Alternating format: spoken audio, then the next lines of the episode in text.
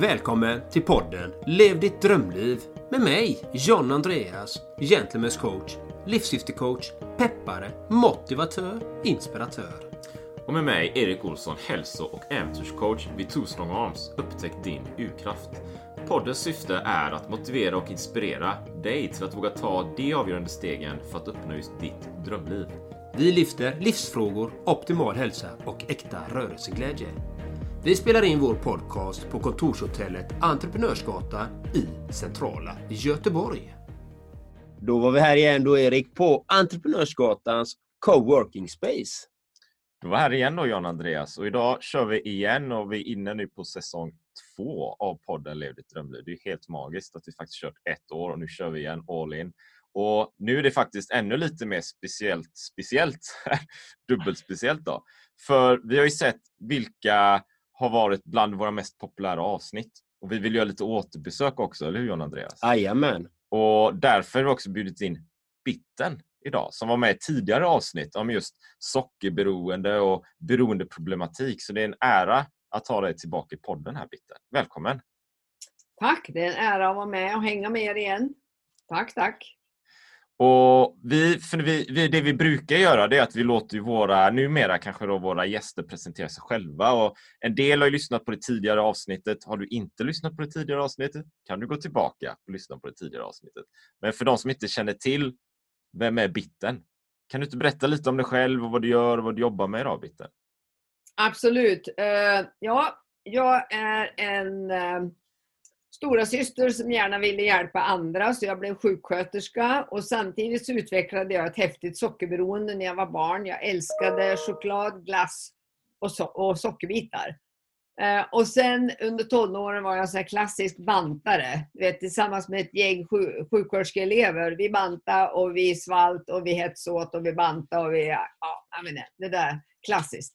Sen så upptäckte jag alkohol och nikotin och det var ju jättebra. Så det tog ju jag enbart för att stoppa sockersuget. Alltså jag började inte röka för att det var balt eller något, utan jag lärde mig att oh, då har man inte lika mycket sug, då äter man inte lika mycket. Mm. Och dricka också. Och så älskar jag ju nikotin och alkohol också då. Naturligtvis. Eh, och sen så körde jag den resan, så jag brukar säga att ja, nu vid 68 års ålder så har jag lite krämpor, men det har man om man har druckit i 13 år, äter socker i 40 år Eh, och rökt i 20 år. Eh, annars är jag ruskigt frisk. Men det är lite skavanker. Men det får det vara i min ålder. Eh, men i alla fall så började jag jobba med alkoholtabletter och narkotika då, som sjuksköterska och på behandlingshem. Och upptäckte att jag älskar beroendemedicin. Alltså det är så komplext, det är så förvirrande, det är så mystiskt, det är så galet. Det är så paradoxalt att jobba med det. Det är liksom, Ja, så är det. Fast tvärtom. Hela tiden när man jobbar med det. Eh, och jag tänkte, alltså det där älskar jag. Att leka detektiv, du vet, och kunna, åh, vad är det här och hur ska jag hjälpa den här och så. Så ju mer jag har lärt mig om hjärnan under åren och neuroscience, alltså eh, hjärnkunskap, vetenskap. För det är ju kanske de sista fem, sju åren som det som vi visste, vi som jobbar med det här tidigt, vi visste ju att det funkar så, vi såg ju det. Nu har vi ju det liksom, du vet, på PET-kameror och SPECT och ja, vi vet att det är så. Vi vet vad som händer i hjärnan. Vi vet hur dopaminsystemet blir kapat av drogen drogerna. Vi vet att socker är en gateway drug. Det är den som först börjar bygga om belöningscentrum. Sen så börjar man göra något som vi kallar drug seeking behavior. Du vet, man börjar tänka cigaretter, eh, alkohol, kanske cannabis. Eh, och sen börjar man med lite processberoenden. Banta, svälta, banta, äta. Eh, du vet, hetsäta. Ja, men nu måste jag banta igen. Och nu måste jag tokträna. Så då gör man det ett tag och så funkar inte det. Och så håller man på sådär. Så man hamnar i en väldigt farlig, ond cirkel där det här eh, som vi kallar röda hund, alltså sjukdomen, tar över. Och så kämpar du hela tiden och så kommer du upp till ytan och så drattar du tillbaka igen, ofta värre. Och det här upplever ju patienterna otroligt frustrerande. Varför i hela friden får jag inte ordning på det här? Jag har ordning på allt annat i mitt liv. Jag är skitduktig på jobbet, jag är duktig som förälder eller eh, på arbetsplatsen så är jag ambitiös och duktig, men jag får inte ordning på det här. Och så börjar man tänka, jag är dålig, jag är misslyckad och så. För man förstår inte, alltså, det är det jag tycker är så fascinerande, de här otroligt starka drivkrafterna i hjärnan som eh, har tagit över. Det är inte du som styr längre. Utan det är det här systemet som styr. Och ju längre du håller på, desto mer överutvecklat blir det här belöningssystemet, dopaminerga banorna och mindre och mindre dopamin. Så du måste alltså öka takten i vad du drogar med för att få samma effekt som du fick tidigare. Det kallas för sensitisering och ökad tolerans. Och Det är det som gör att du får ett drug seeking behavior. Du söker, eh, är det något annat jag kan göra? Kan jag, kan jag röka hash istället för att dricka för jag får konsekvenser av alkoholen? Kan jag göra det? Kan jag göra det? Eh, samtidigt så eh, belöningscentrum, man måste förstå det. Jag brukar säga de fyra F i belöningscentrum. Flykt, försvar, fortplantning och födointag. Det är de fyra starka krafterna. Det är instinkter, det är drifter. Det är ingenting du kan latcha med. Det är som att säga Okej Erik, lägg av och andas nu i sju minuter. Men då vill jag lätt som en plätt. Ja, ja, men alltså, ja så att det, alltså vi, jag brukar säga så här, vi glömmer att vi är rovaper. Mm. Mm. Vi är mycket det. Alltså vi tror att vi är så du vet, högt utvecklade, förnuftiga och så vill vi inte kännas vid den här delen. Och det ställer ju till kaos i oss. Mm. Så om man kunde acceptera att vi också har den här delen och börja bli vän med den och titta på den så skulle vi komma långt. Men nu kommer jag lite från ämnet. Men alltså, Nej. alltså min bakgrund. Ja men alltså, jo då, så det. Just jag började ju jobba med det här. Mm. Och så slutade jag röka efter sju år som nykter alkoholist. Och då drattade jag ju rakt ner i chokladsörjan. Eh, och tänkte att det där fixar jag ju. Jag är duktig, jag har slutat röka, så då kan jag väl unna mig lite choklad på kvällarna. Ja, hej du! Ett år senare, 20 kilo eh, hade jag lagt på mig. Men alltså det var inte det värsta, utan det var den här dimhjärnan. Mm. Den här tröttheten. Vet, när man sitter på en föreläsning och så går man oh, så här. Två gånger har jag på att köra åt helvete med bilen för att jag varit så trött så jag på att somna. Ändå sov jag 14 timmar. Så den här enorma olusten, energilösheten, tröttheten parat med spidad energi. Åh, oh, nu mår jag bra, nu kan jag göra det här. Och så nästa dag, whoop, ner i källaren igen. Och jag såg inte hur det hörde ihop. Jag kunde mm. inte se, alltså för att man tror ju att om jag äter choklad ikväll, då är det imorgon jag mår dåligt. Men det har inte den effekten på kroppen när man kan den metaboliska kedjan. Du kan få dippen en vecka senare. Och då har du liksom glömt bort vad du gjorde en vecka tidigare. A lot can happen in three years, like a chatbot may be your new best friend. But what won't change? Needing health insurance. United Healthcare Tri Term Medical Plans, underwritten by Golden Rule Insurance Company, offer flexible, budget friendly coverage that lasts nearly three years in some states. Learn more at uh1.com. Quality sleep is essential. That's why the Sleep Number Smart Bed is designed for your ever evolving sleep needs. Need a bed that's firmer or softer on either side? Helps you sleep at a comfortable temperature? Sleep Number Smart Beds let you individualize your comfort so you sleep better together. JD Power ranks Sleep Number number 1 in customer satisfaction with mattresses purchased in-store. And now, save 50% on the Sleep Number limited edition Smart Bed for a limited time. For JD Power 2023 award information, visit jdpower.com/awards. Only at a Sleep Number store or sleepnumber.com. There's never been a faster or easier way to start your weight loss journey than with PlushCare. PlushCare accepts most insurance plans and gives you online access to board-certified physicians who can prescribe FDA-approved weight loss medications like Wigovi and Zepbound for those who qualify. Take charge of your health and speak with a board-certified physician about a weight loss plan that's right for you. Get started today at plushcare.com slash weight loss. That's plushcare.com slash weight loss. plushcare.com slash weight loss. Så kropp, våra kroppar är ju så biokemiskt unika, så det sätt jag reagerar är inte ert sätt. Så eh, det finns många gemensamma nämnare, men vi måste ändå börja förhålla oss till att vi är biokemiskt unik. Så ju mer jag lärde mig, dels om ortomolekylärmedicin, funktionsmedicin, eh, tillsammans med traditionell medicin och beroendemedicin, desto mer spännande vart det ju här. Och sen ser jag då att med åren så jobbar jag alltså mer och mer bara, eh, alltså jag brukar säga, idag försöker jag vara laserstråle istället för fyrverkeri. Alltså min personlighet är ju fyrverkeri. Allt är ju Mm. kul. Ja men vi gör det och så kan man hundmat och så kan man, ja men du vet. Men idag försöker jag liksom att koncentrera min kraft på att jobba verkligen med sockerberoende och metaboliska syndromet, alltså hjärnan Mm. Sprida kunskap så att människor har en chans att förebygga och bli jättesjuk. För I början jobbade vi ju jättemycket med de här som var i sent stadie. Alltså de som har varit sjuka i många, många år. Som har verkligen förstört sin metaboliska kedja, eh, hade s- svår dimhjärna, depression, mådde jättedåligt. Men alltså att det, det går ju åt otroligt mycket kraft att lyfta dem. Och det, jag menar inte att vi ska inte jobba med dem, självklart inte. Vi ska bli bättre på att jobba med dem. Men hela den här stora, stora gruppen, 80 procenten, som är på väg dit. Vi måste ju gå in och jobba med tidig upptäckt. Mm. Och därför tycker jag det är så viktigt, som det vart jag så glad när ni kom ombord. Ja, men ni jobbar inte med be- beroende. Varför är ni intresserade av det här? Varför vill ni dela det här med era? Mm. Alltså att ni då tar in den biten i det ni gör. Förstår du? Det är enormt förebyggande. Mm. Jajamän. Så är det. Så att fler skulle kunna lyfta in det inom olika andra områden. För det här är något som gäller alla. Mm. Jajamän. Mm. Ja. Så, Så- det är väl min bakgrund. Så, och 2012 då tänkte jag så här, en patient till och jag dör. Alltså jag orkar inte. Jag var ensam, jag hade en, ett caseload som inte var av denna värld. Tänkte jag, nej, nu måste jag börja utbilda terapeuter. Jag måste ha kollegor, annars kvävs jag. Mm. Så då började jag med det. Och, och nu gör jag bara det. För nu har jag en massa fantastiska kollegor över hela världen som är utbildade. Så jag kan bara hänvisa liksom patienterna dit och så fortsätter jag att utbilda.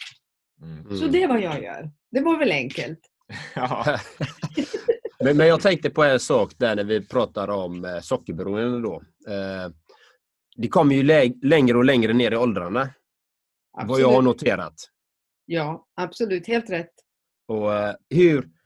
För nu är det säkert många föräldrar som lyssnar på det här, det här avsnittet som kanske har ett barn som är sockerberoende. Vad kan föräldern göra för sitt barn i den här frågan? Ja. Först och främst så tycker jag att föräldern ska inse att den har inte gjort fel. Det är ingens fel. Alltså det finns en hel industri och ett helt system där ute som inte vill något annat än att vi ska ge den här farliga, eh, giftiga, toxiska, beroendeframkallande maten Mm. till alla. Eh, Det börjar väldigt tidigt och sen finns det de jag kallar food pushers, de här som kanske själva älskar socker och inte vill att hota inte mitt socker. Det möter jag hela tiden. Så om du som förälder lyssnar nu på det här och känner att jag har en liten ångestklump i hjärtat och magen över att mitt barn ja, helst vill äta socker och inte vanlig mat, så är inte jag en dålig förälder. Tvärtom. Jag har inte gjort något fel. Jag har, förs- jag har försökt. Men inom ramen för den kunskapen jag hade jag inte alla verktygen. Mm. Så det första är att erkänna det och säga jag tror att jag har ett problem. Det andra är att kontakta någon av de terapeuter hos oss som kan hjälpa en att se, är det ett problem eller är det bara eh, så att barnet gillar socker? Det kan se ut som ett problem men inte vara allvarligt, förstår du? Och då är det lätt att hjälpa det här barnet och ersätta det med bättre mat. Alltså man, vi har program för hur vi kan hjälpa till med det.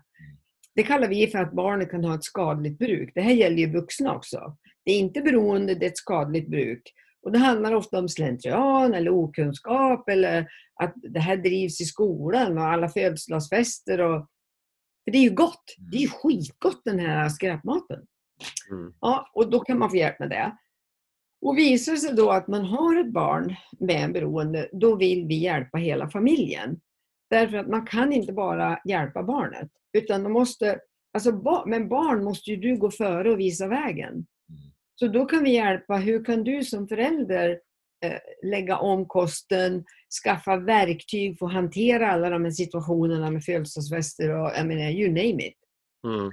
Vilka verktyg behöver du då? Och framför allt koppla ihop dem med andra föräldrar som kämpar. För den här identifikationen, den är ju fantastisk. Vi har grupper för det. Jaha, har du kämpat med det? Ja, så vill inte din äta ägg heller? Och vad gör du då? då? Förstår du? Det här Mm. lösningsfokuserade som jag tycker är så bra. Att vi säger att jag har ett problem och så är ni mina kompisar i mitt nätverk. Då ringer jag till er och säger så här. Eh, imorgon ska jag göra det här eller jag har det här problemet. Om det här var ditt problem, vad skulle du göra? Och så får jag förslag och så får jag förslag. Men ingen skriver mig på näsan och säger men så här ska du göra. För det tycker ingen människa om. Nej. Utan man delar det här. Ja, men jag skulle testa det här. Mm. Och jag skulle testa det här. Ja, smart, det har jag inte tänkt på. Jag kanske provar en kombo av det. Så att det, Ja, men börja så. Mm. För, för jag, jag vet ju själv, alltså jag har ju eh, hört om eh, bekanta då att deras barn är det och därför tog jag upp den här frågan för jag tycker den är så viktig då.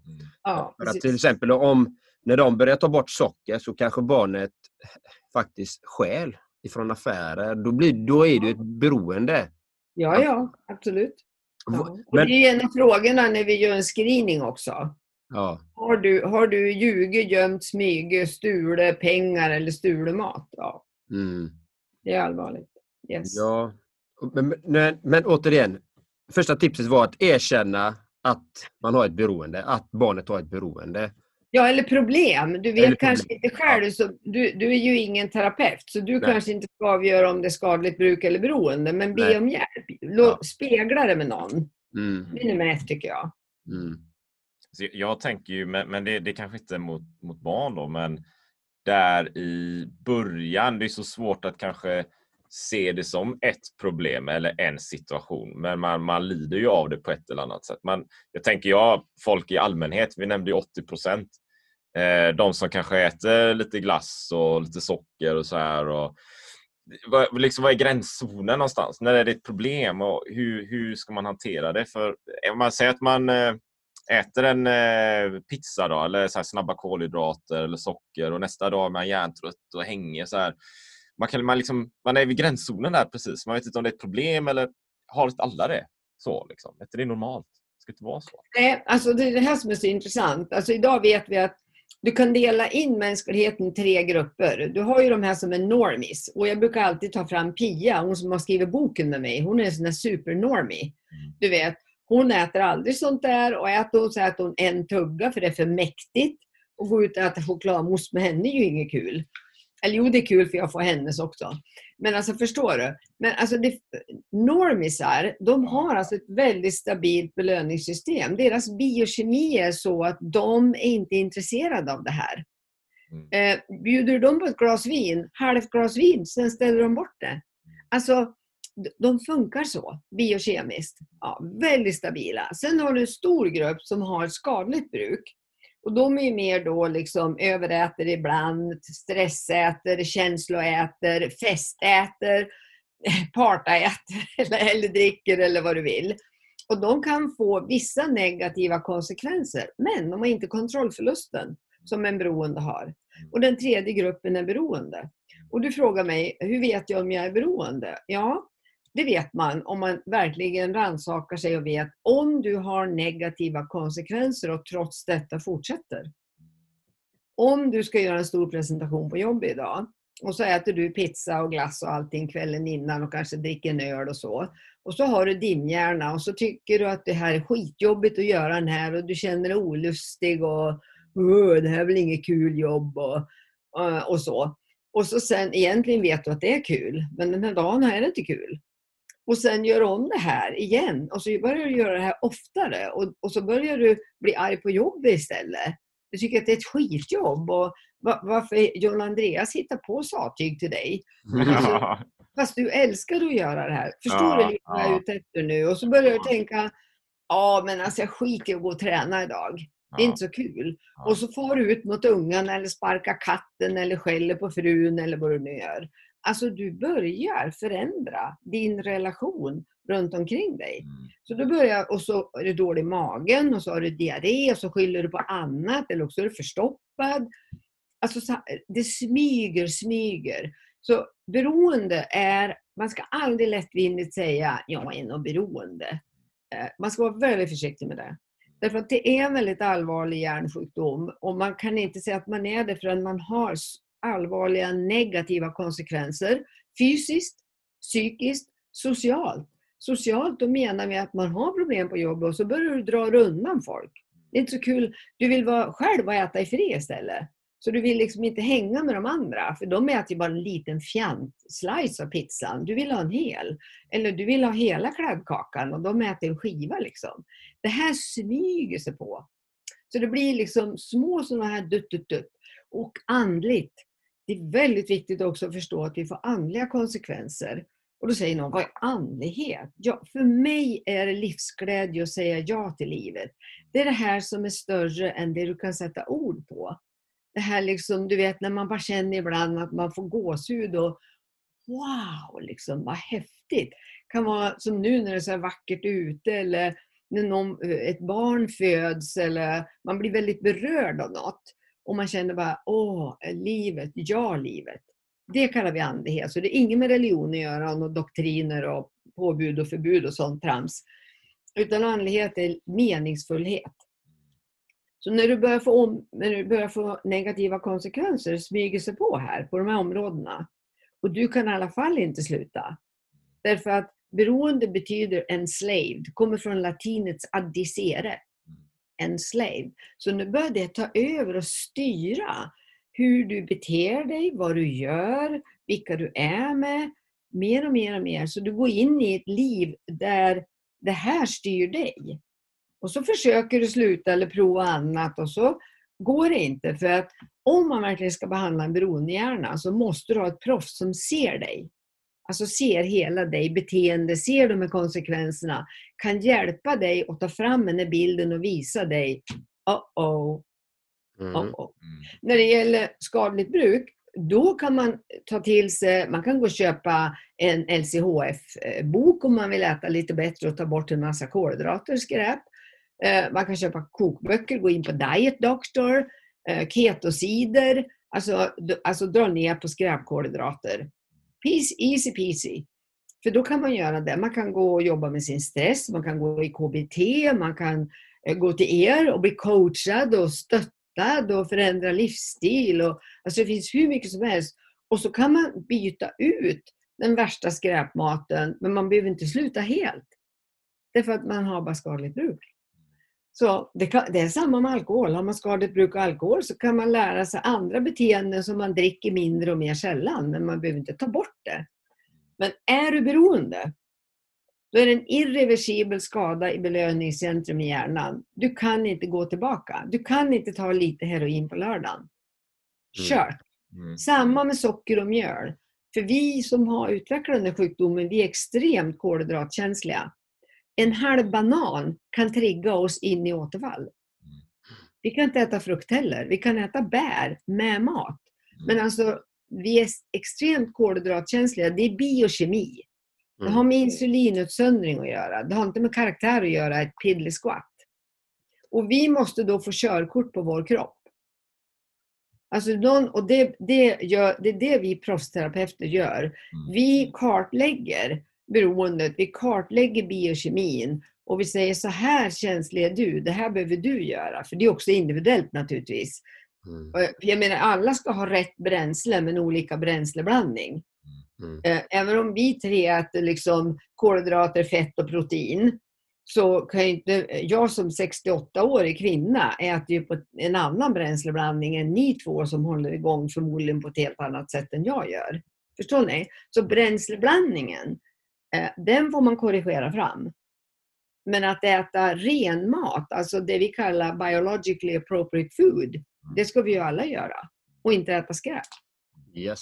Det är, det är yes. tänker jag, det, som en reflektion bara då, för lyssnarna också. Här. Det är, man, man köper en eh, dator eller går och handlar en ny bil eller något. Man får ju oftast en manual. Precis. där, där är knappen och där är knappen och det är bränslet och så är den och det är Exakt. och bang, pang, pang. Väldigt ja strukturerad. Ja. Som människa så finns det ju... ingen manual. Så här funkar det och så här tänker man och där är knapparna. Ja. Utan, ja.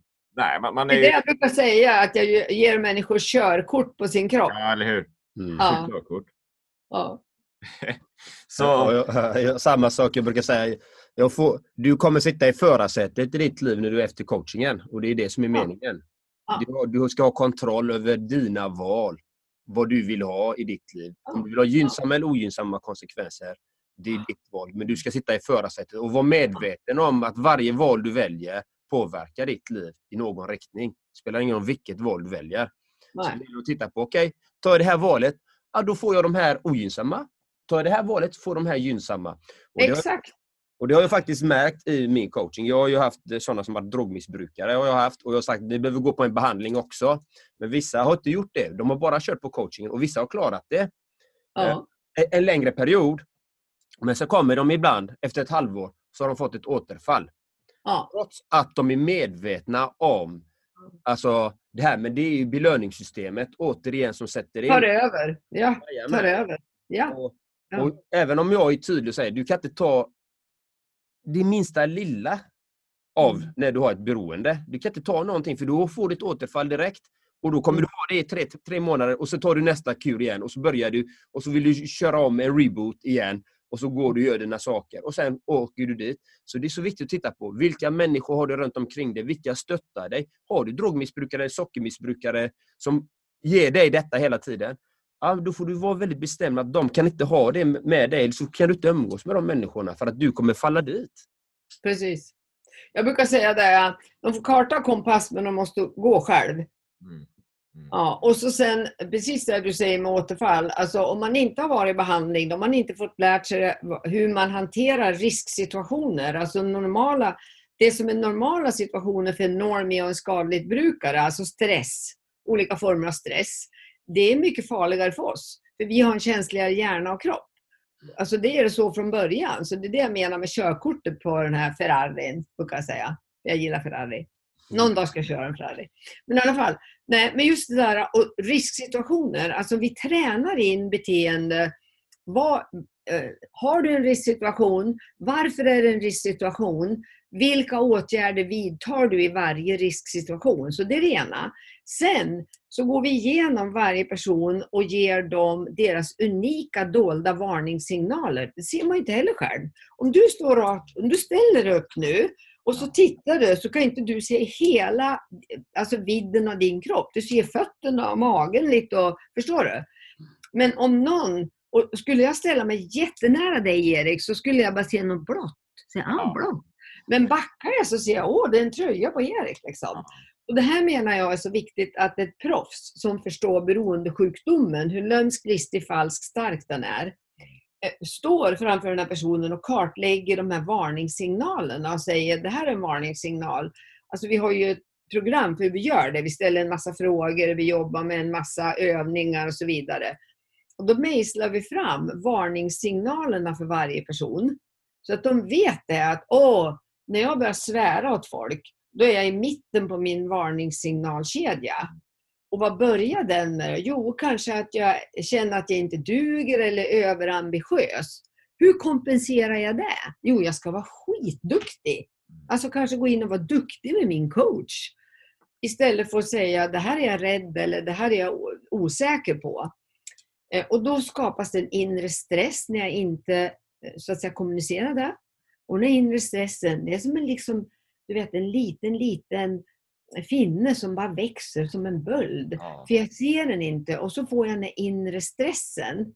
Och vad de flesta av oss gör när vi får en inre stress, jo vi ökar takten. Istället för upp, bromsa. Varför känner jag inre stress? Vad är det som pågår nu? Liksom? Och börja titta på det. Ja, och, och fattar jag inte det då att oh, oh, nu börjar jag trigga här liksom. Ja, då ökar det och ökar. Då börjar jag bli irriterad och grinig eller också blir jag tyst och går undan eller liksom eh, kommunicerar inte det här. Mm. Och sen kan det här fortsätta med en massa obehagliga känslor ända ner till jag känner ja men det är hopplöst, det funkar inte, jag skiter i det här. Ja. Och så pangar jag tillbaka i drogen. Mm. Mm. Så det är ju det här, och var och en har ju liksom liknande kedjor men ändå unika kedjor. Och det här är bland det bästa jag vet att jobba med som jag kallar eh, relapse prevention. När vi går in och hjälper folk att se det här.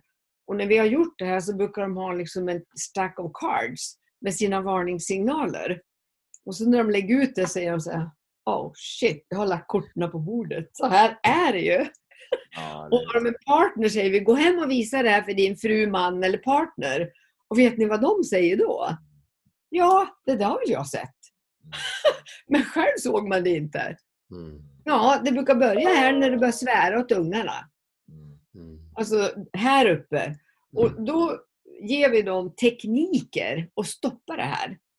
För varje kort liksom, så man inte... I början så kanske man hamnar en bra bit ner innan man är medveten om att oh, nu är jag på väg ner igen.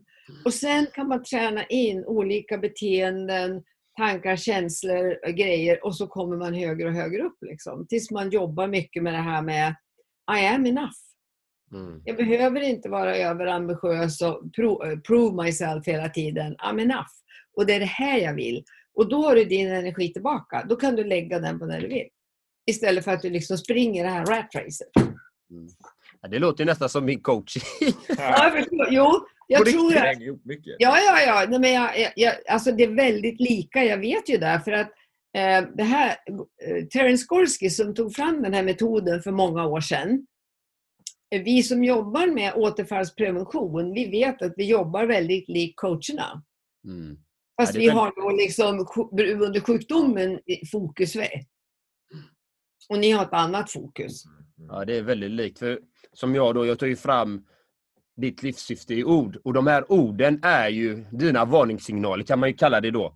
Ja, ja, om, de, om de blir validerade, något av de här orden du har, då betyder Ja. att du inte är i balans. Du är från dig själv, från ditt medvetande. Utan nu börjar du reagera på omständigheter och situationer istället. Ja, men precis. För det låter så himla likt. Ja, jo, men absolut. Jag tror ju att det här med mänsklighet och mänskligt beteende och vad vi kan göra, det är därför jag tror det är så viktigt att ha en enorm palett. Mm. Det är Mm. därför jag vill intervjua er. Även om inte ni är utbildade beroendemedicinare så har ni ju jätteviktiga verktyg att ge Mm. i en tillfrisknande process. Jag kanske inte skulle släppa in er på IVA och avgifta någon med EP från droger. Det- Jag ni får vara med där. Nej, men alltså, nej, men vad jag menar är att när människan är avgiftad och hjärnan börjar läka så är det ju de här sakerna vi ska hjälpas åt och hjälpa dem att se och jobba med. Mm. Hur vet man när någon är avgiftad? Hur lång tid tar det då? Ja, det tar minst, eller upp, det brukar ta upp till två år efter ett allvarligt beroende. Alltså den akuta avgiftningen går ju kanske på tre veckor, tre månader. Men för att läka hjärnan, alltså du vet, Mm. få tillbaka de här neuronkopplingarna så att Mm. hela hjärnan kommunicerar ihop, brukar ta upp till två år. Ja. Mm. Vi brukar ju rekommendera att man gör ingen djupterapi eller några dramatiska stora förändringar i sitt liv de första två åren. Utan man jobbar jättemycket med det vi kallar biokemisk reparation, alltså att läka beroendet. Alltså man kan tillföra vissa sådana här beteendeförändringar, men inga stora dramatiska saker. För man har liksom inte alla kopplingarna gjorda än. Mm. Det tar tid att rewire your brain Mm. och återställa signalsubstansen och allt det där. För gör man det, går man ut och kör igång med något för fort, det är då ofta man återfaller. Mm. Om man har tålamod och, och göra, bygga grunden, det är då det blir långsiktigt hållbart. Mm. Och det här förstod vi inte för heller. Va? Utan vi säger, Åh, tre veckor, nu är du ju avgiftad, nu är det bara att ge järnet. Liksom. Men för för att nu har vi forskning som visar vilken tid det tar och vad som krävs. Och jag, eh, patienterna säger, finns det inga piller? Nej, det finns inga piller. Eh, vår hjärna är nämligen byggd av fett, långsamma kolhydrater och protein. Framförallt fett och protein. Animaliskt fett och protein är vår hjärna byggd av. Jag vägrar ju att jobba med någon som är vegan. Det kommer Ja. aldrig att hålla i längden. För de tappar ju kraft direkt alltså. Mm. Eh, Det blir bara negativa konsekvenser och sjukdomar. Eh, Alltså fysiologiskt och eh, DNA-mässigt så måste vi ju jobba med det vi har. Jag, menar, jag stoppar inte sockerlösning i Ferrarin. Mm. Så för det första så måste du veta att du kan inte köpa byggmaterial till hjärnan på Beijer. Mm. Absolut omöjligt. Utan du måste äta det frisk. Du måste sova dig frisk. Alltså jobbar vi med så enkelt som sömnhygien. Mm. Ja. Hur sover du? Vi jobbar jättemycket med det. Alltså läka, vila, sova. Okej, hur andas du? Det är superviktigt att näsandas. Om du stressandas, överandas, munandas, snarkar när du sover, så har du sänkt din energi med hälften på en dag. Då stressar din kropp enormt. Så vi jobbar jättemycket med medveten andning. Sen jobbar vi med fysisk aktivitet och då säger mina patienter då, du vet som har bantat och tvångsträna och är överviktig och har värk i kroppen av det här. Åh, inte gå på gym och träna. Nej, säger jag absolut inte. Du ska ta på dig gympaskorna, gå ut på bron, gå två steg ner där om du har trappa och så går du in och tar av dig skorna igen. Alltså man börjar på så låg nivå att du inte skrämmer dem. Och sen, så, det är så fascinerande, du vet när man har bytt bränsleblandning på dem, då kommer de en dag och säger så här, du, eh, hur, vad kan jag göra mer nu då för fysisk aktivitet? För då börjar energin komma tillbaka. Det värsta jag vet är såna här, du vet, hurtbullecoacher som säger ät morotsmuffin och spring eh, tre mil om dagen och bla bla bla. Bullshit. Alltså då förstår man inte bränsleblandningen i det här fordonet, kroppen. Kan man, kan man, en fråga där egentligen så. Kan man säga att fysisk rörelse eller man är ute och tränar är en effekt av allmänt bra hälsa och energi? Naturligtvis. Naturligtvis. För annars, om du tillför skräpenergi hela tiden och så tvingar du dig att träna, då får du skador. Mm. Det säger sig självt. Så som andra ord, om man inte, jag, man är så här, jag känner inte för att träna, jag känner inte för att gå till gymmet, jag vill inte röra på mig, jag vill inte gå ut i skogen och så här. Men man kanske intellektuellt tänker att det är precis det jag ska göra, så jag ska börja göra de här grejerna, så ska jag gå all in och köra järnet och så här. Det är inte det som är kärnan. Va? Liksom. Det är inte det som är problemet, utan problemet är kanske något helt annat. Det, var får du din energi ifrån då? Vad äter ja, men precis. Jag brukar, jag, det är ju en övning som jag ger patienterna. Det handlar inte bara om bränslet. Det handlar ju om mental och känslomässig energi också. Mm. Så jag brukar säga, vik ett papper i två. Så skriver du tar energi, tillför energi. Och då kommer du upptäcka att de flesta människor de kan räkna ut massor med saker som dränerar dem. Mm. Det kan vara en människa i deras omgivning som en energivampyr. Det kan vara någonting de gör som inte är deras, alltså de kan, avskyr att göra det men måste göra det. Eh, det kan vara alla möjliga saker och så vidare. Och så vidare. Och så upptäcker de liksom att energiläckor, det har man minsann. Mm. Och så frågar jag, ja men vad gör, du, vad gör du för att tillföra energi? Den kommer ju inte från luften liksom. Ja, så kan de komma på någon liten grej då. Men du vet, det brukar ju bli väldigt lite på den sidan. Och då ser de ju den här diskrepansen. Oh, oh. Jag bara sopar iväg. Och sen någonting annat som jag tycker människor har svårt för, det är det här med pacing. Jag har inget bra ord för det på svenska. Men det vill säga, på morgonen så tänker jag så här, ja men idag är det här min dag. Liksom. Jag har fokus på den här dagen. Så tänker jag, ska jag ju det nu och så ska jag ju det och sådär. Då försöker jag inte på något hysteriskt stressigt sprätta iväg all min energi på förmiddagen och sen ska jag släpa mig runt på eftermiddagen. Utan pacing, ja men då gör jag det där och så tar jag en paus här, går ut med hunden eller vad det, vad, vad det är för årstid. Eller, och så gör jag det här. Så ringer en kompis och har kul och snackar och så kanske jag sätter mig och handarbetar en stund. Och, alltså jag måste ju tänka, hur fyller jag på den energin? Och det har folk väldigt svårt för. För det, är nästan som att det är fult att vila. Ja, vila är fult. Men det, det är ju som ibland i, i olika i coachingen eller kanske till och med i podden på sätt och vis. här. Den här frågan, liksom, så, lever du ditt drömliv eller vad har du för drömmar? Eller vad har du för mål eller vad har du för äventyr du vill göra? Det är ju väldigt sällsynt att man får den frågan i huvud taget annars. Det är ju det är ofta den här, vad är problemet? Vad är det som drar energi? Och det är det man går runt och tänker på. Det är det som snurrar så här. Det är väldigt sällan, ja men vad, vad drömmer om i livet då? Ja. Den, den frågan får man ju inte. Liksom, om man inte... Nej, precis, precis. Kan vi ta en sekunds break? Jag måste bara öppna en dörr. Ja. ja om ni sätter på paus. Yep. One size fits all seems like a good idea for clothes until you try them on. Same goes for healthcare. That's why United Healthcare offers flexible, budget friendly coverage for medical, vision, dental, and more. Learn more at uh1.com. Ryan Reynolds here from Mint Mobile. With the price of just about everything going up during inflation, we thought we'd bring our prices down. So to help us, we brought in a reverse auctioneer, which is apparently a thing. Mint Mobile unlimited premium wireless. Ready to get 30, 30, bit to get 30, bit to get 20, 20, 20, bit to get 20, 20, bit to get 15, 15, 15, 15 just 15 bucks a month. So, Give it a try at mintmobile.com slash switch. $45 upfront for three months plus taxes and fees. Promo rate for new customers for limited time. Unlimited more than 40 gigabytes per month. Slows. Full terms at mintmobile.com.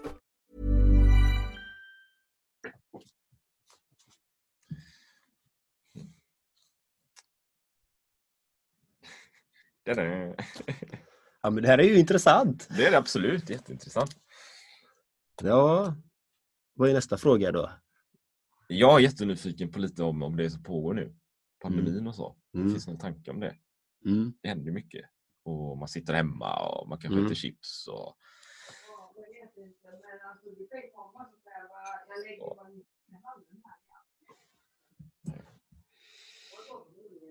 Mm.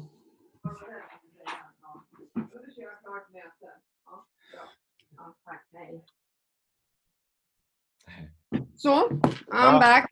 Mm. Välkommen tillbaka. Ja, tack. Världsklass.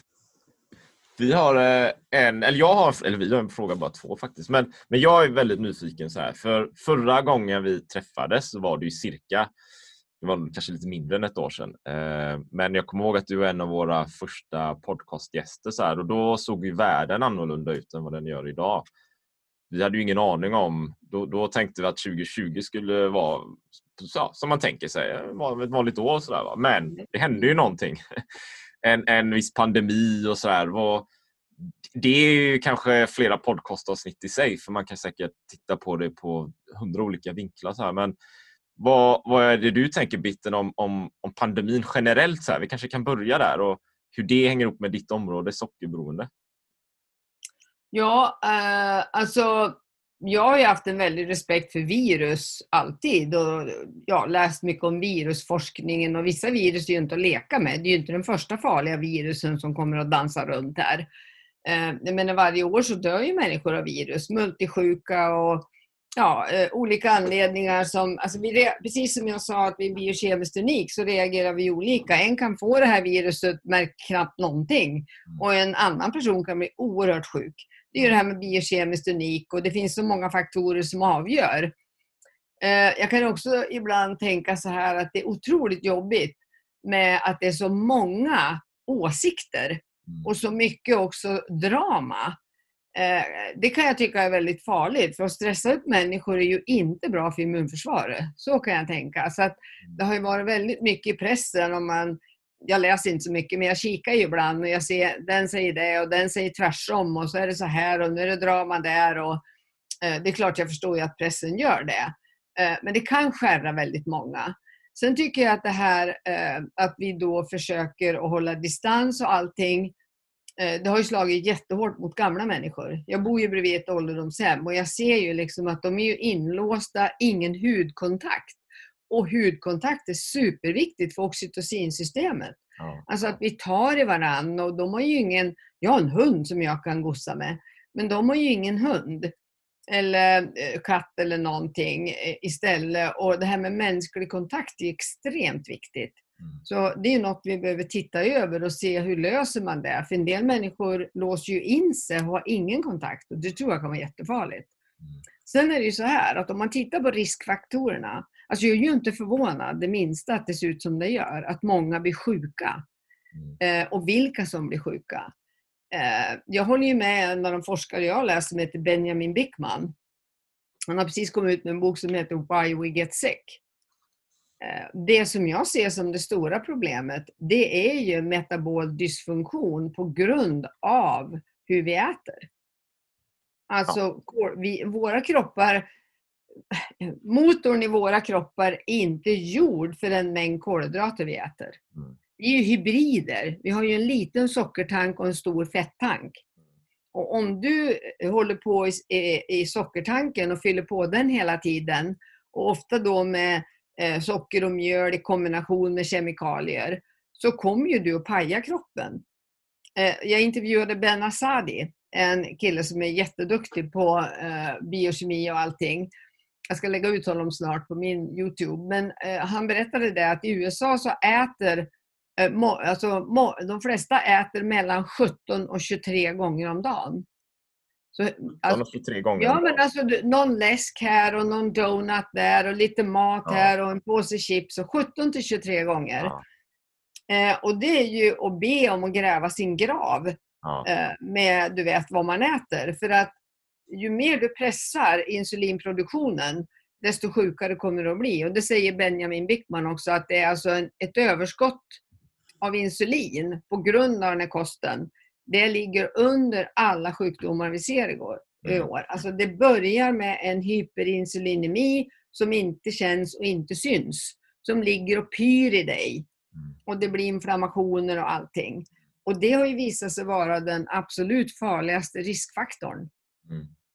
Så, Mm. så vi, vi, vi, man kan förenklat säga att det, det finns en koppling mellan hur vi äter och hur vi lever idag och hur riskbenägen man är. För det som Absolut. pågår nu såklart. Ja, ja, absolut. Ingen tvekan. Mm. Ingen tvekan. Mm. Kan man, kan man då tänka sig, eller kan man säga så här om en om, om man allmän, i allmänhet börjar äta bättre så kan man också öka sitt immunförsvar faktiskt må bättre. Ja, eh, din metabola kedja. Mm. Självklart. Mm. Självklart. Kroppen har ju en enorm läkningsförmåga. Jag menar, du, byter ju ut vissa celler i tunntarmen på tio dagar. Mm. Alltså det är väldig omsättning på celler. Men jag menar, om du fortsätter att utsätta de här cellerna som nu ska bildas då, när de gamla trasiga dör, för samma stress och skräp igen, då blir det ju liksom fortfarande en skadad cell. Och hur, hur, hur, sår läker ju. ja.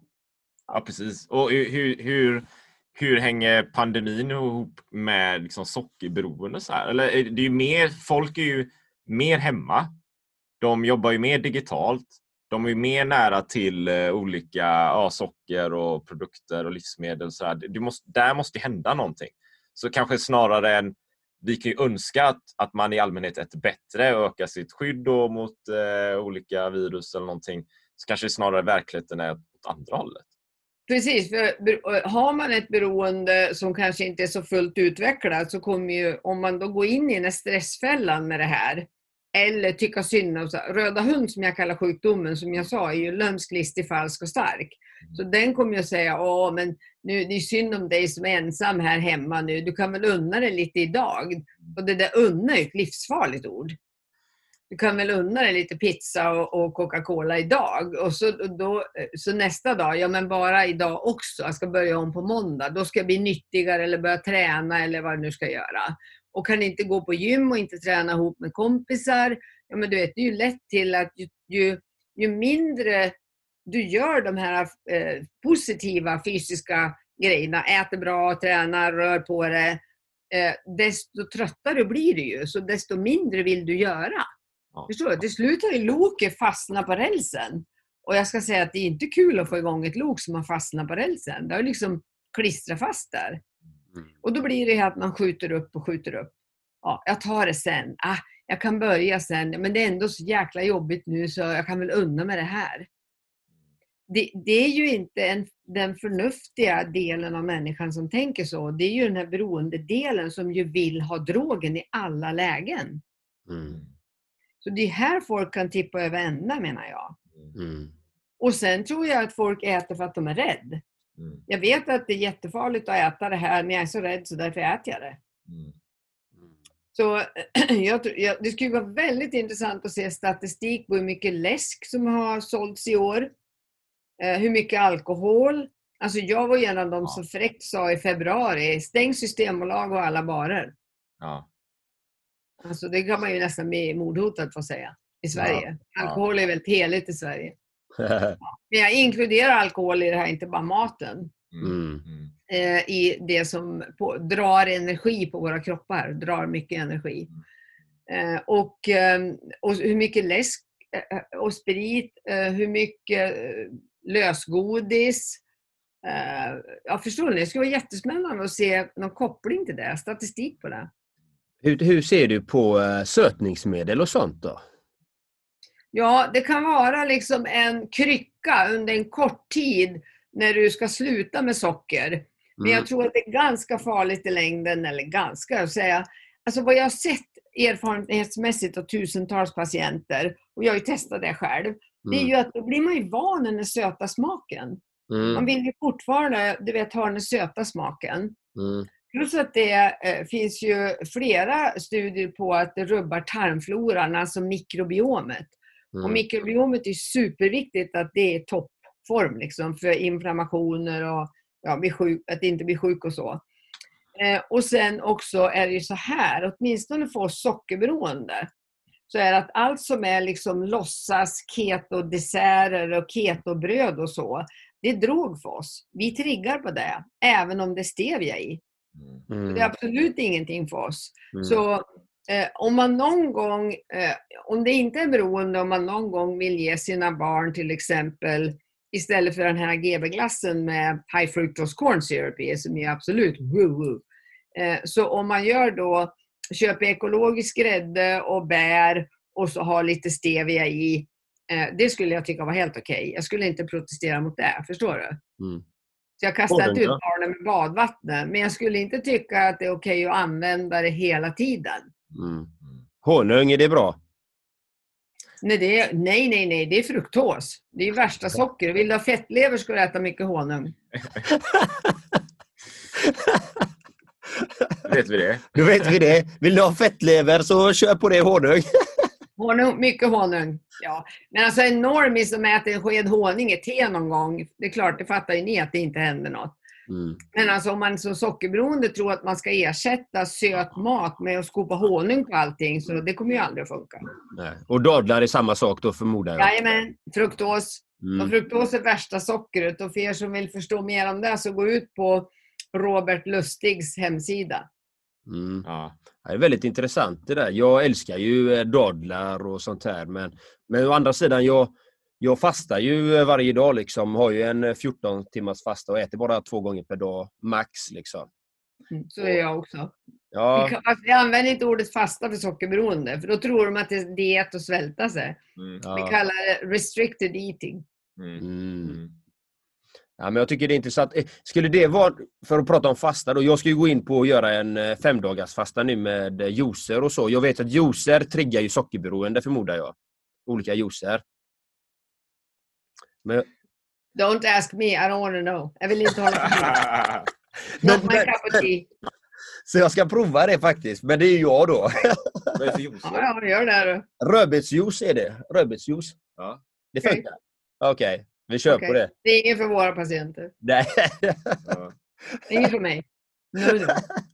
Nej men, men, men fasta, ni, du, du har ju restricted, eh, som du sa, restricted eh, diethållning, eller vad kallar du det? Sa du? Ja, ätande. Ja.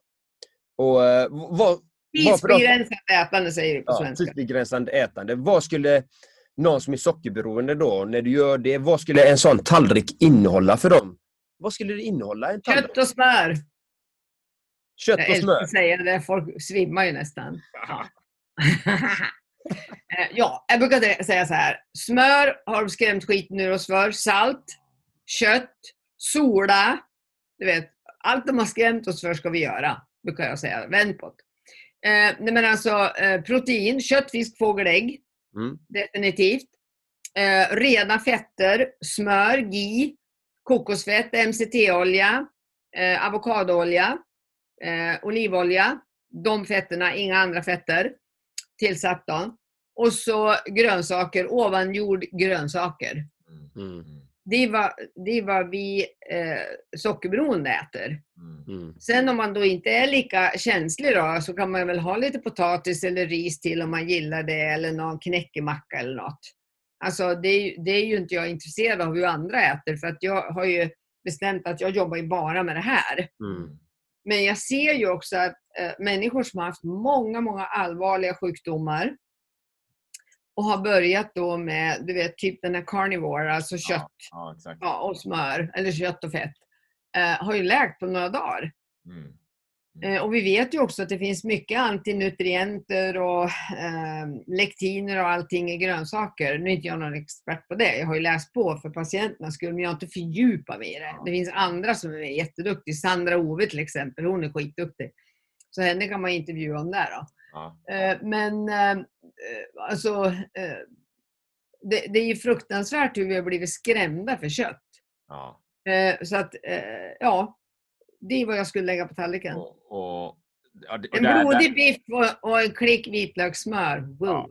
Ja, och, och där, jag håller ju med där. Det är ju så här eh, primal-upplägg kanske man kan Ja, kalla det. Det är det jag kör helt enkelt. Ja, ja, Ja, samma här. ja, alltså, det är mycket, det är mycket kött så, och fisk och Mm. fågel och liknande. Och ibland lite Ja. grönsaker men Ja, färre kolhydrater. Nu, nu när jag var nere i Spanien här under sommaren, cyklade tre och en halv månad utan att egentligen tänka på det så blev det mer och mer carnivore-diet faktiskt. Ja, Eller en kostupplägg. Så här. Men det, dels visste jag ju om det, att ja, kroppen fungerar ju bra på det. Men också för att jag orkar inte vet, gå till marknaden och handla massa grönt och på och krångla med det.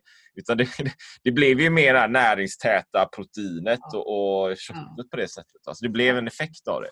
Men, men där kände jag mig också jag körde kanske inte i det i tre och en halv månad av. Jag skulle nog kört det lite längre för att känna ännu mer effekt av det. För jag cyklade ganska hårt där. Det var 100 mil i veckan och jag hade den här kostupplägget. Så här. Men det är väldigt intressant att återigen då experimentera, se själv, känna själv hur kroppen faktiskt fungerar och reagera. Det är det bästa vi har. Och dessutom, precis som du sa där biten, jag blir ju mörkrädd när jag läser vissa tidningar. Så här. Det står om alla möjliga kostupplägg och dieter och inriktningar. Så här. Alltså, kött är farligt och smör är farligt och allting är farligt. Men det är ju därifrån vi kommer. Har du sett ingredienserna i sojakorv? I ärtburgare, i det här fake, fake maten Ja. Corn. Eh, chemical shitstorm. Jag säger så här, ät Pringles chips istället. Ja. Det är De här, måste, de här, de här eh, naturliga burgarna nu, har du någon tanke om det då? Det måste jag fråga. Åh! Åh, fake food! Fake, fake, fake Ja. food! Bort! Ja. Livsfarligt! Är det någonting man bör äta för att må bra? Nej men dra mig på en tallpinnevagn. nej, nej, nej. Det ska vara riktig mat. Ja, riktigt Med mat. en Alla ingrediens. gånger. Alla gånger. Ja, vi är gjord för det genetiskt. Det går liksom Ja. inte att argumentera med det. Nej. Sen om man går in och tittar på du vet, det här med djurhållning och allting så ska vi naturligtvis jobba stenhårt på att fixa det. Mm. Mm. Mm. Och, och återbörda djur till naturen och jobba naturligt. Min syrra är ju mjölkbonde och har ju ägg. Jag ser ju hur hon jobbar med kossorna, hur hon jobbar med hönorna. Jag menar, det är ju helt underbart vad hon gör. De djuren har det vrålbra. Mm. Mm. Mm. Mm. Ja, Sköter jag som hundar ungefär. Mm. Jag äter ju inget rött kött. Överhuvudtaget. Stackars dig. Nej, jag är hur lycklig som Jag mår fantastiskt fint. Nu ja, en ja. Ed, jag har gjort det nu i, jag vet inte hur många år jag har inte ätit rött kött på. Många år då? Eh, jag tror, vad kan det varit? Alltså, jag började den resan 2000... Eh, kan det varit? 2000... Ja, någonstans i början på 2000-talet började, men jag fick ett, började äta kött igen. Men slutade äta kött. Så man kan säga egentligen sen 2008 har jag slutat. Eller 2009 har jag ätit rött kött. Mm. Men vad äter du för protein då? Jag äter fisk och ägg. Fisk och ägg? Okej. Och, eh, sen Ingen äter- lamm, ingen kyckling. Nej. Eh, Så att, eh, och det är till stackars mig. Jag mår jättefint. Jag retas med det. Jag vet det. Ja. Nej, jag, har inga problem med, jag har inga problem med vegetarianer. För de Nej. äter alltså animaliskt fett. Du äter smör. Jajamän! Ja, det så ska vara riktiga grejer. Och ägg är ju dynamite, aminosyrebomb. Nej, nej, jag, inga, jag bara retas med det. Ja. Eh, ja, det vet du. Eh, nej, nej, nej. Jag har inte något problem att man inte vill äta rött kött. Bara man äter animaliskt protein och animaliskt fett. Sen kan man äta mycket grönsaker man vill. Alltså det har jag inte något problem med. Mm. Det är de här ren, veganerna som äter fake food, och speciellt unga människor. Jag tror att det kommer att utlösa en, en enorm våg av panikångest och depressioner. Mm. Att de får väldigt allvarliga näringsbrister i Mm. hjärnan på Mm. kopplingsnivå. Mm. Japp. Men det, det är väldigt intressant. Jag har ju sagt jag, har ju- jag äter inte rött kött eh, och inte gjort det, men jag åt ju vilt kött. Och jag har sagt det sen när jag blir jägare någon gång och lär mig skjuta, då ska jag börja äta rött kött. Då ska jag ta mina egna byten liksom. Okej. Men, men det är på grund av djurhållningen mer och jag köper Ja, ja, men alltså hela, hela ja, men it's, eaten, it's eat or be eaten. Jag menar naturen är så när man tittar på det. Yes. Ja. Jag har sagt, kom inte in i en öken med mig ensam för då lever du inte längre. Då äter jag allt! Vet vi det Erik? Vi gör inte Det det. är- Ja, Nej, nej, nej. åtgärder här. Det är ingen fara. Tänka på det. Oj, oj, oj. Ja, men nu har, ni, nu har lyssnarna i alla fall veta vad man kan ha på tallriken. Ja. Om man är sockerberoende, vilka, vilka saker man ska äta som är bra Ja. för det. Och sen naturligtvis handlar det om alla de här sakerna jag sa också med stresshantering, tankar, känslor, beteende. Det är viktigt att komma ihåg också att när du har drogat i många år så har du falska känslor och falska tankar. Därför att det är inte uppkopplat än. Mm. Eh, och om man, alltså jag brukar säga så här, eh, tro inte allt du tänker och känner, brukar vi säga i början. Tills det här liksom har lugnat ner sig och du börjar få riktiga kopplingar. Mm. Det är också något som många har svårt, alltså de tar det där på blodigt allvar, att de mår så dåligt. Mm. Men det kan vara väldigt mycket, eh, helt enkelt falska tankar och känslor skapade av drogandet. Mm. Det tycker jag är viktigt att förstå och koppla till att det går över. Mm.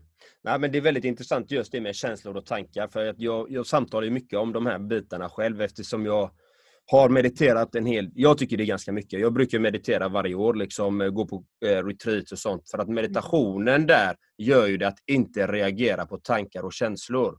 Utan Ja, du, du, du, du kan bara observera dem och låta dem vara. Ja. Och de försvinner, precis som du säger. Som Mm. ett, bara ja, låt dem sticka iväg. De Ja, ja, betyder ingenting som tjuff, bort. Precis. Och, och det är, tror jag är en av de största nycklarna till att eh, liksom motverka mycket av utbrändheten. Att du kan fokusera, att du inte split mind. Du vet att du hela tiden inte kan släppa taget och att du liksom eh, håller på och tankesurrar på tusen olika områden hela tiden. För Mm. vårt samhälle är ju uppbyggt på den här fragmentiseringen.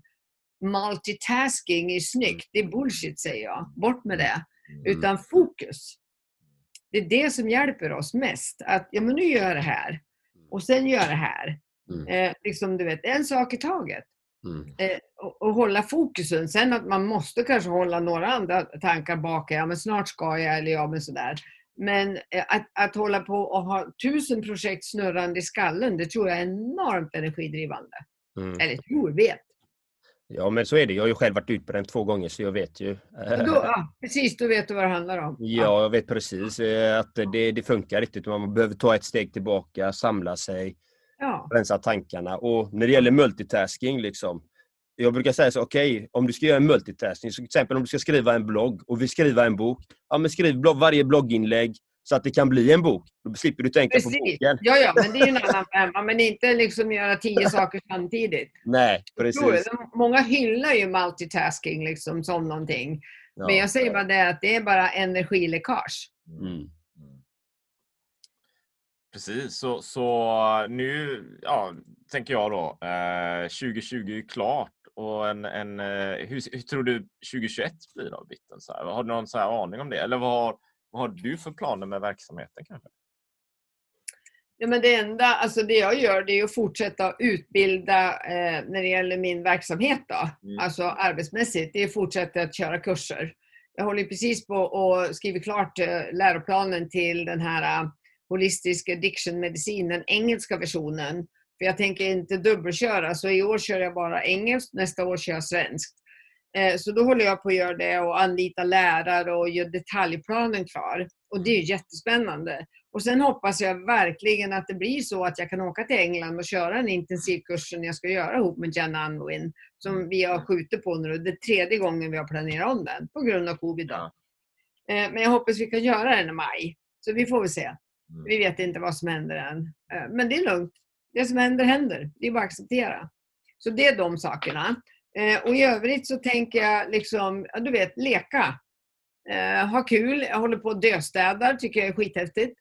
Jag menar, du går igenom minsta pinal. Ska jag verkligen ha den här pennan kvar? Nej, men gud, jag har så mycket pennor. Bort, bort. Bara rensa. Städar allt. Ja, ja, less is more. Ja, I want to travel lighter. I want to travel lighter. Mm. Sen hoppas jag kunna åka och hälsa på kompisar ute i världen. Och, alltså, eh, jag skulle ju önska att ligga på en sandstrand och bada saltvatten i två dagar. Eller två veckor. Alltså sola, sola, sola. Det skulle jag älska att göra.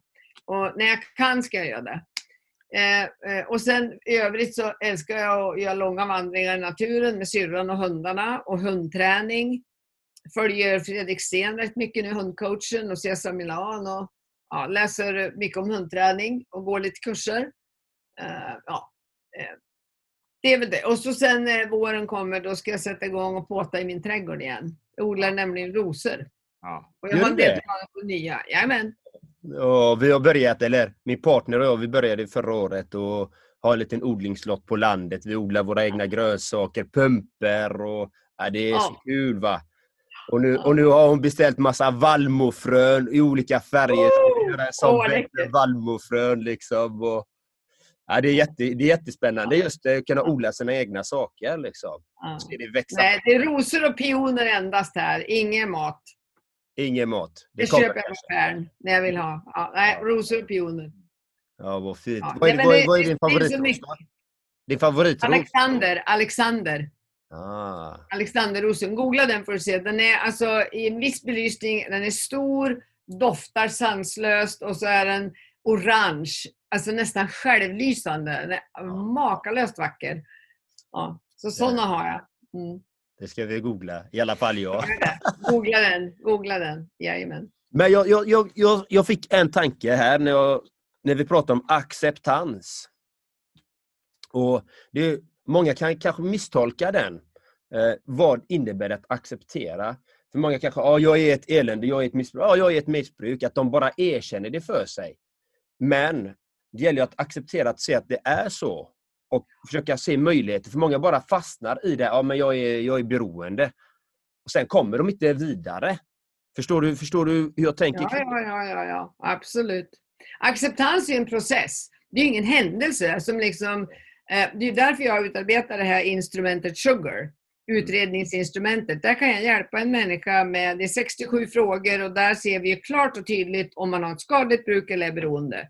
Har man skadligt bruk säger jag okej, sök hjälp någonstans, det är inte mitt bord, beroende, här hänvisar jag till specialister.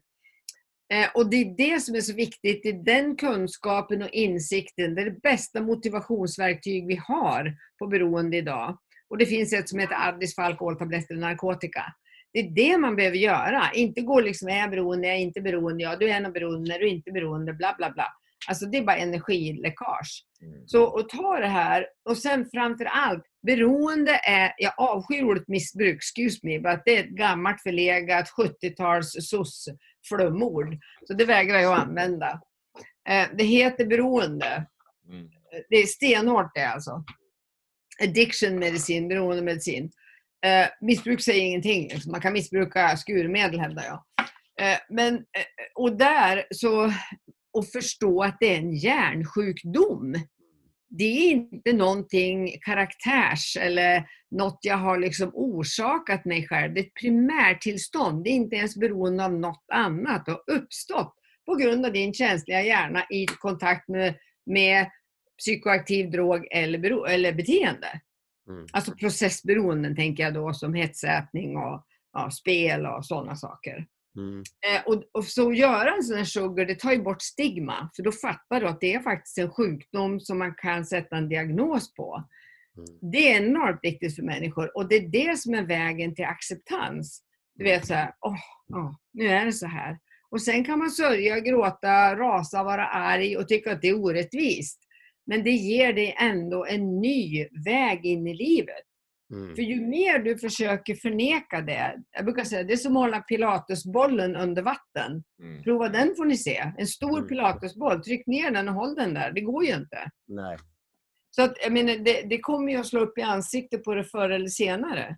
Mm. Och acceptans handlar om att rätt bemötande från någon som kan hjälpa dig att förstå att du är ingen dålig person. Du har en sjukdom. Det finns hjälp. Vi Mm. kan hjälpa dig. Det finns en väg ut ur djungeln.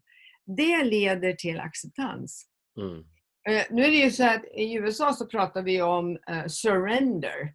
Mm. Och det tråkiga är när man översätter det till svenska, vilket många gör i beroendevärlden, till kapitulation. För det första låter det ju hårt. Ja. Kapitulation. Jag vill inte använda det ordet. För att surrender betyder acceptera. Många, om jag säger, ja men kapitulerande då? Ligga på golvet och vifta med vit flagg. Nej men det är ju inte det vi gör. Alltså du ger ju inte upp.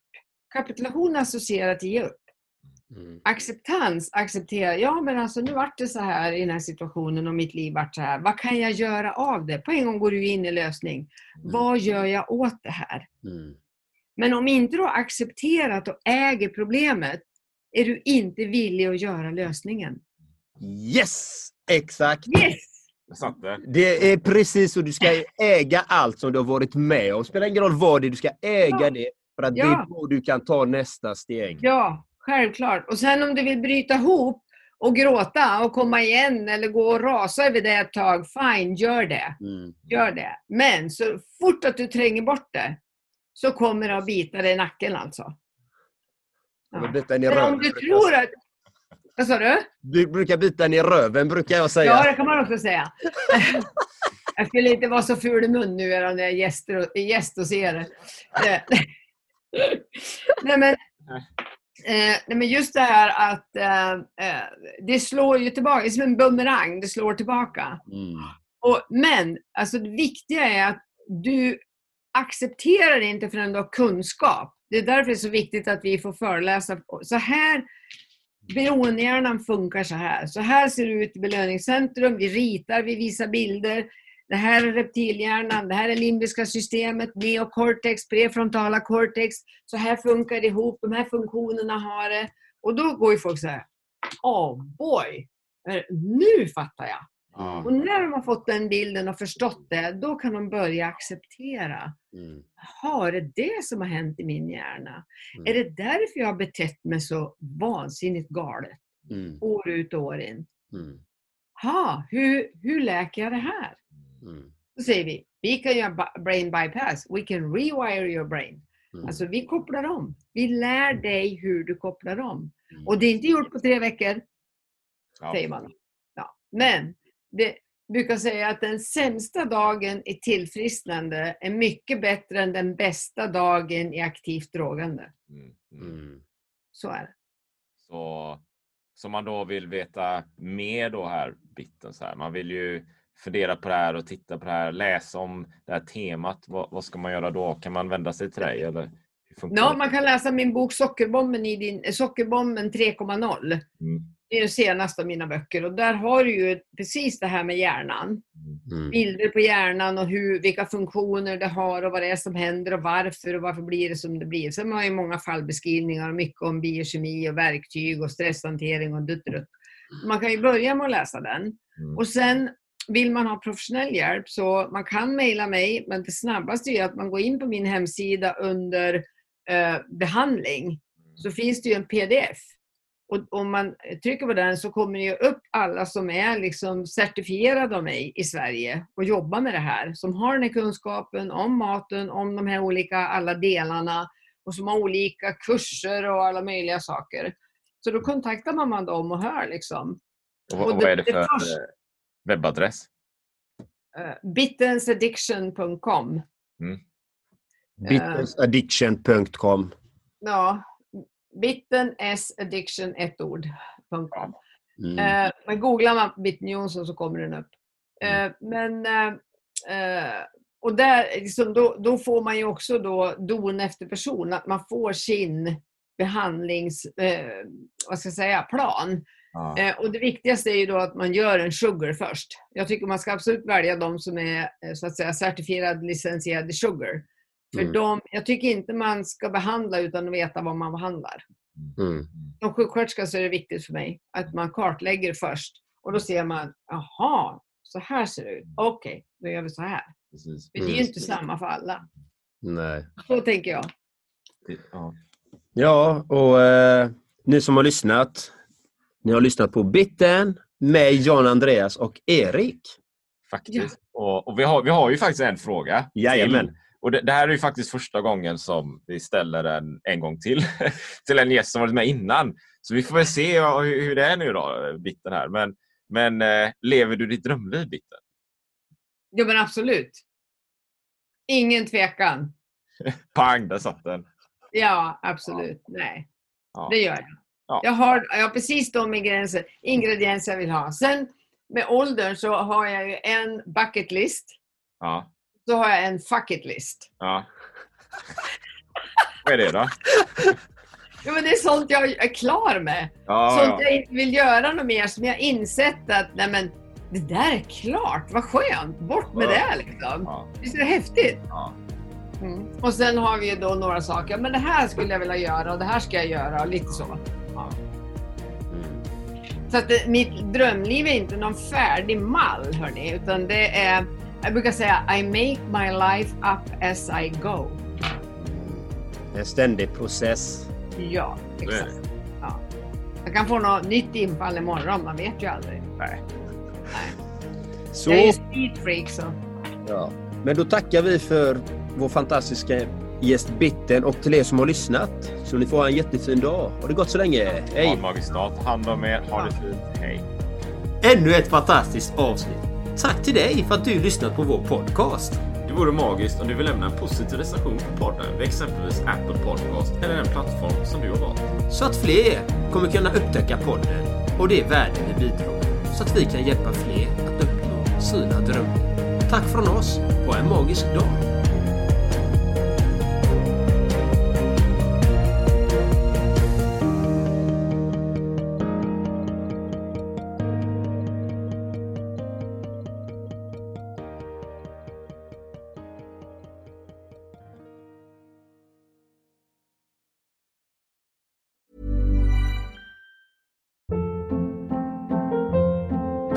Hold up. What was that? Boring. No flavor. That was as bad as those leftovers you ate all week. Kiki Palmer here, and it's time to say hello to something fresh and guilt-free. Hello Fresh. Jazz up dinner with pecan-crusted chicken or garlic butter shrimp scampi. Now that's music to my mouth. Hello Fresh. Let's get this dinner party started. Discover all the delicious possibilities at hellofresh.com.